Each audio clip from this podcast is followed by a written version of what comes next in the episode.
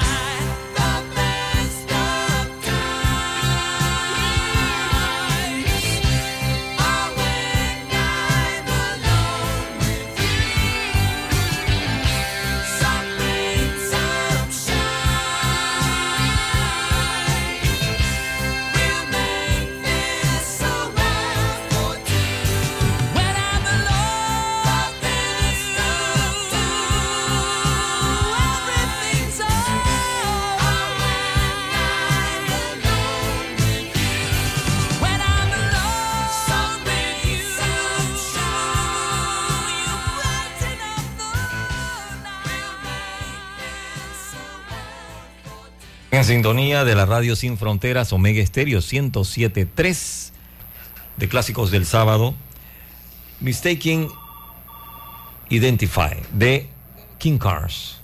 Se convirtió en el álbum más vendido de ella, el primero en ubicarse dentro del top 10 norteamericano. Entró en este listado de los 200 álbumes en el número 66 y de allí subió en su novena semana al número 1. Pasó un total de cuatro semanas en la cima de las listas vendió un millón de copias, obteniendo pues la certificación platino.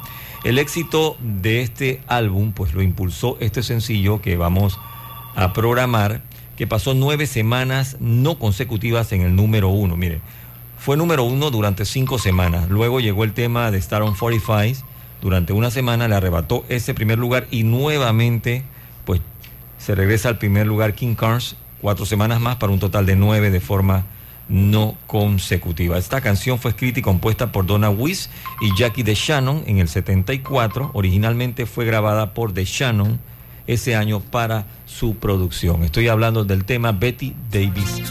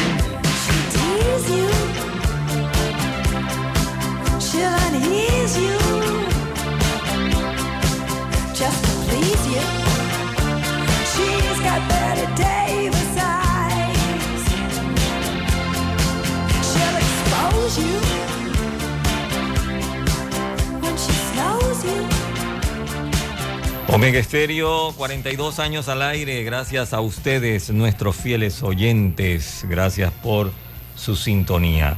1981, eh, la cuarta producción que llegó a ser número uno en este listado de álbumes es este álbum de la agrupación Moody Blues, Long Distant Voyager, décimo álbum de Moody Blues, fue el primer álbum del grupo con el tecladista Patrick Moras, que anteriormente pues él había trabajado con bandas como Refugees y Yes, en lugar del cofundador Mike Pinder, quien salió a finales del año 78. Vamos con este sencillo del álbum. La canción se titula The Voice. Omega Estéreo. Total cobertura nacional.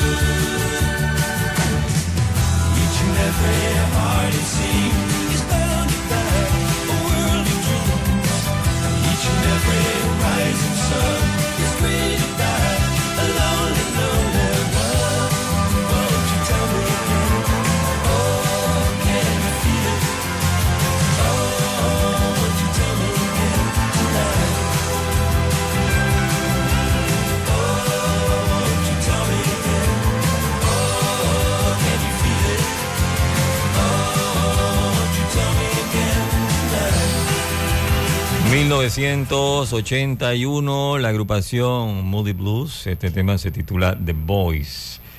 Voy rapidito a un breve cambio comercial.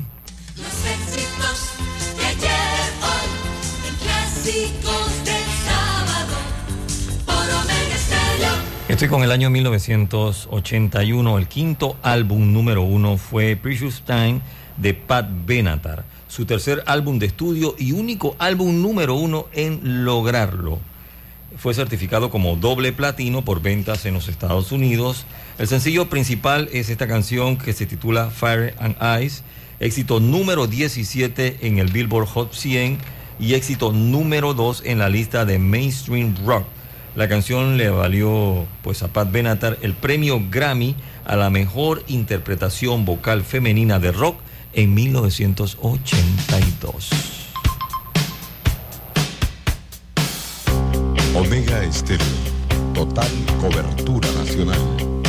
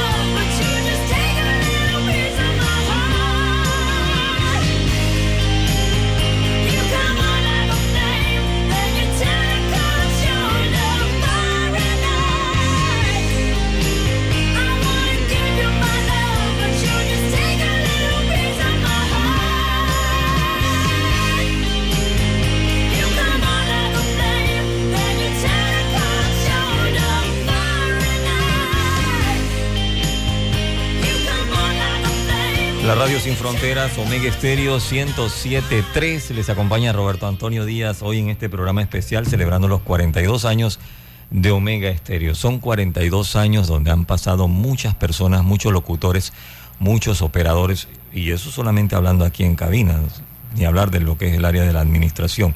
Pero todas esas personas pues formaron parte, fueron las bases, los pilares para lo que hoy es Omega Estéreo en estos 42 años. Grandes personalidades por ejemplo, aquí eh, en el noticiero, cuando arrancó la década de los 90, se crea el noticiero Omega Estéreo. Y una de las voces, una de las voces del noticiero era el Fat Fernández, que daba el editorial aquí en Omega Estéreo. Vamos a recordar nada más este pedacito. Por Omega Estéreo presentamos una información de último minuto. Los que veían Canal 4 recordarán a este señor que siempre se despedía con el caros amigos. Bueno, esta es la voz del Fat Fernández. Muchas personas que pues ya han fallecido, otros que todavía están, pero que han sido muy importantes durante estos 42 años de Omega Estéreo. Año 1981, la sexta, el sexto álbum número uno estuvo a cargo de la agrupación Foreigner. Voy con música de ese álbum, Urgent.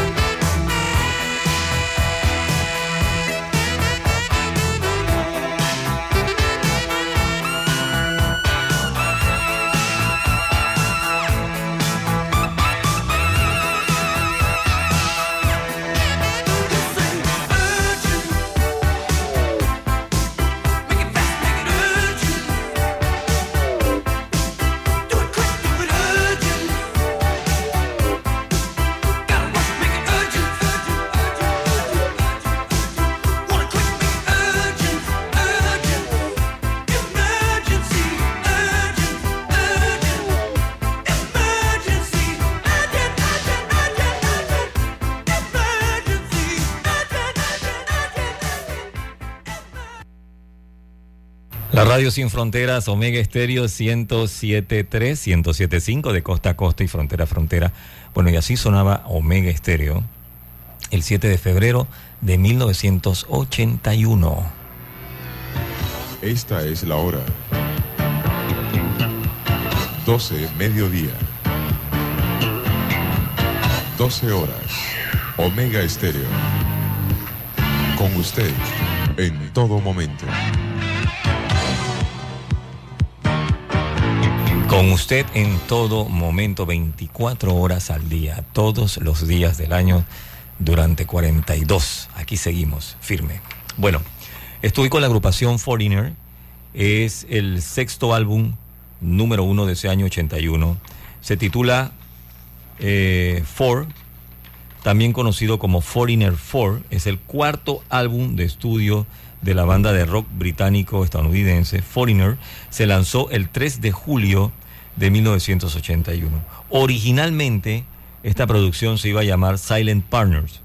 Luego se cambió a Four, pues reflejando tanto el hecho de que era la cuarta producción de ellos y que la banda pues ya se había reducido a cuatro miembros. Diez canciones conforman el álbum. Se destacan Origin, la que acaban de escuchar, y este tema que les voy a programar, que logró una distinción pues en la lista Billboard, ya que pasó 10 semanas récord en la posición número 2. Número 2 en el listado de las 100 calientes en Billboard, sin nunca llegar a ser número 1. Waiting for a Girl Like You, la agrupación Foreigner.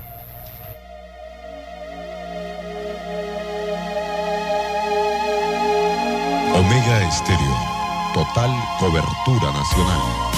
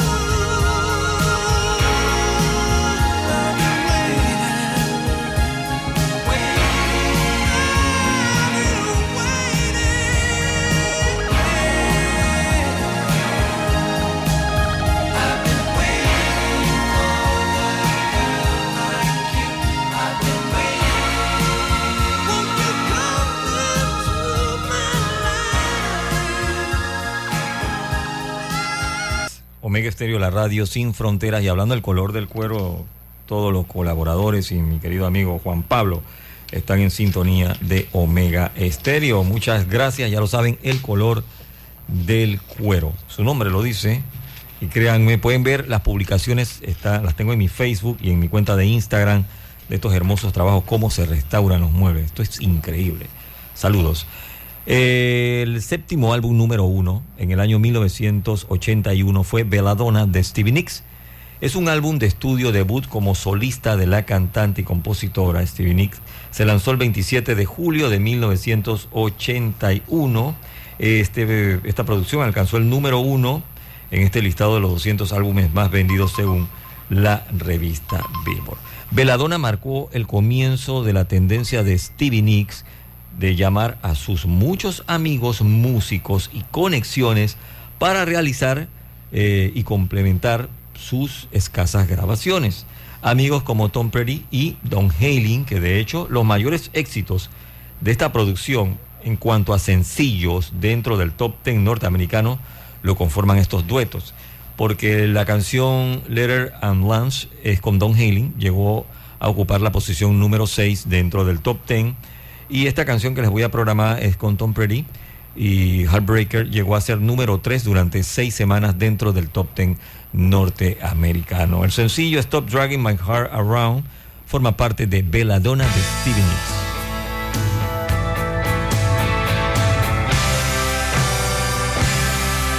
Omega Stereo.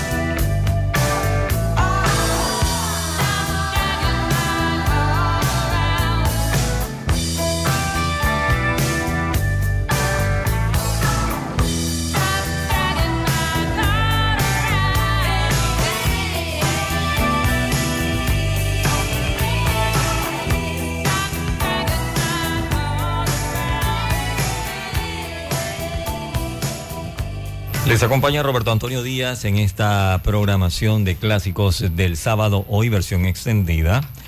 Eh, voy rapidito por acá con más música. El octavo álbum en ser número uno en este listado de los 200 más vendidos según la revista Billboard está a cargo de la agrupación Journey. Su producción, Escape. Bueno, Escape fue el primer álbum de la banda con el tecladista Jonathan Kane, quien reemplazó al tecladista fundador Greg Rowley después de que este dejó la banda a finales de los 80. Diez canciones conforman este álbum. El siguiente éxito fue coescrito por los miembros de la banda, Steve Perry y Jonathan Kane. En su mayor, es su mayor éxito en el Billboard Hot 100. ¿ok? Alcanzó el número 2 en febrero de 1982 y ocupó ese puesto durante seis semanas.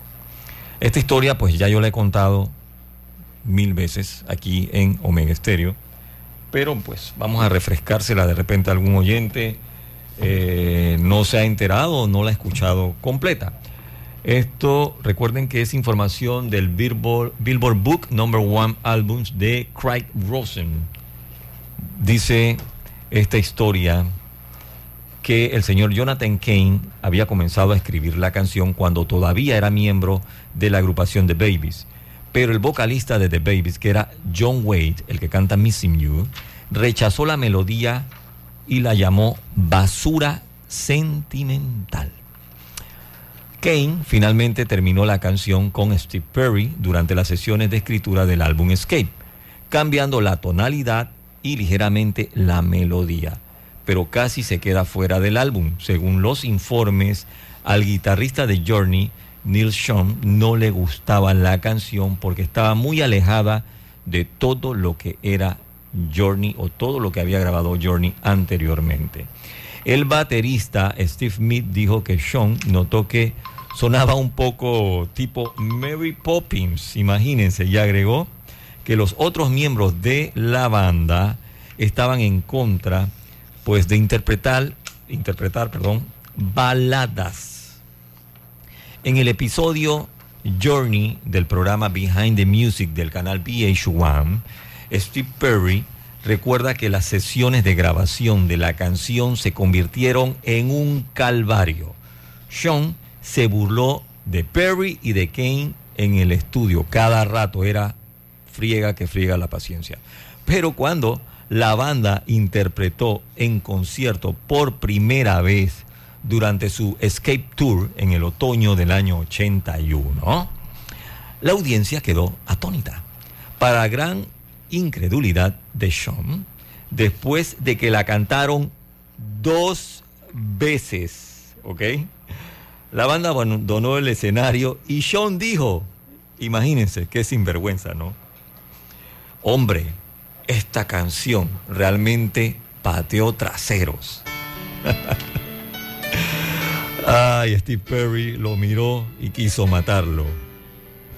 Vamos con Open Arm.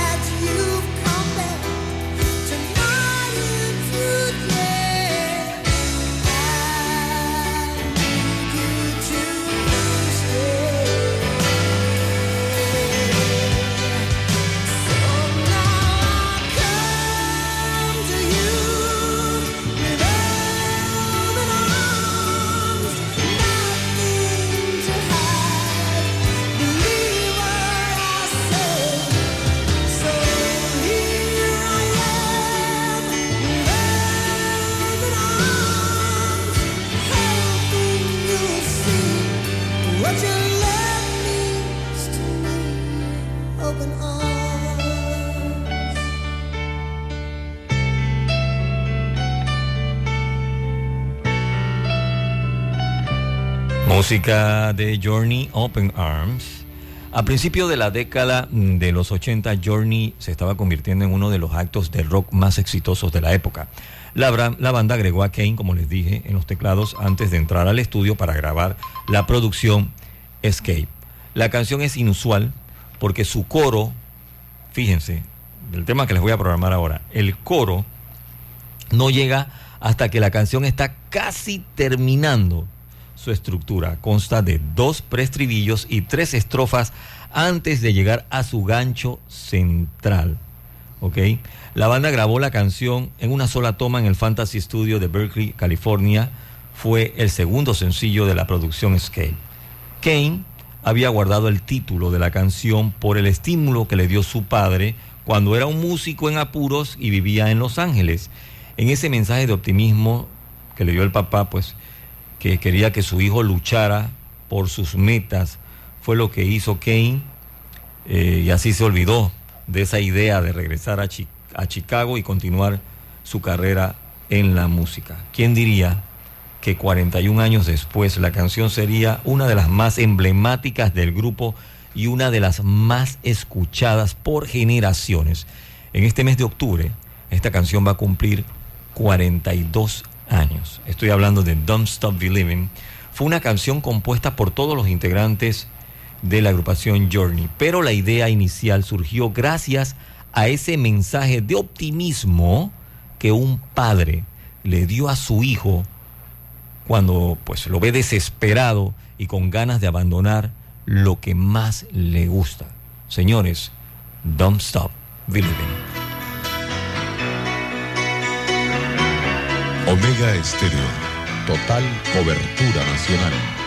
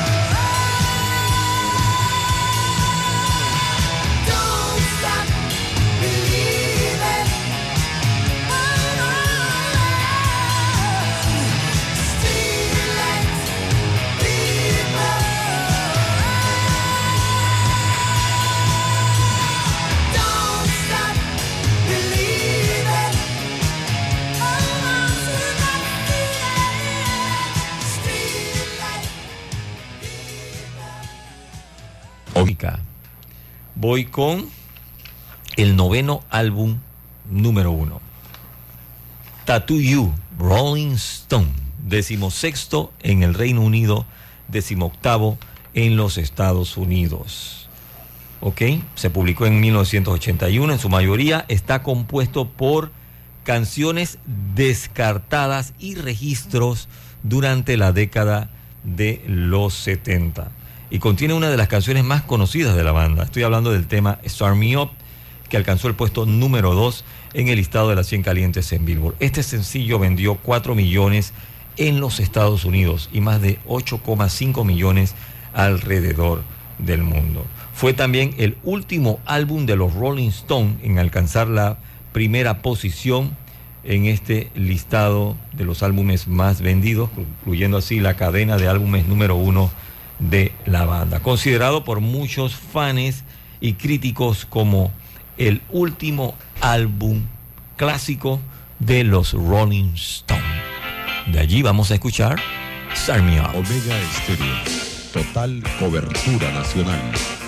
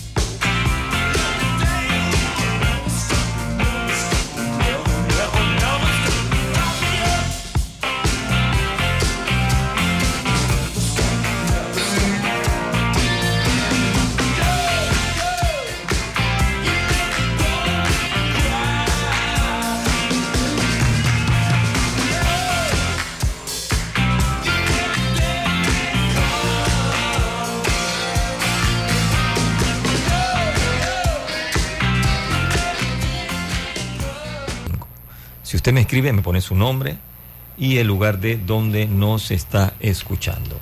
Eh, escuchamos ya a los Rolling Stones con Start Me Up. Voy con el décimo álbum y último número uno de 1981. La producción se titula For Those About to Rock, We Salute You de ACDC. octavo álbum de estudio para esta banda. Sería el primer y único número uno de ACDC en los Estados Unidos hasta que lanzaron Black Eyes en octubre del 2008. En su reseña original del 81, la revista Rolling Stone lo declaró como su mejor álbum. Como un dato curioso, la agrupación ACDC, ok, que ha tenido múltiples ventas en sus producciones, no ha colocado ni un sencillo dentro del top 10, o sea, dentro de los 10 primeros, ACDC no ha colocado ningún sencillo. Este, bueno, de esta producción se desprende este su primer disco que se titula Let's Get It Up, ACDC. Omega Estéreo. Total cobertura nacional.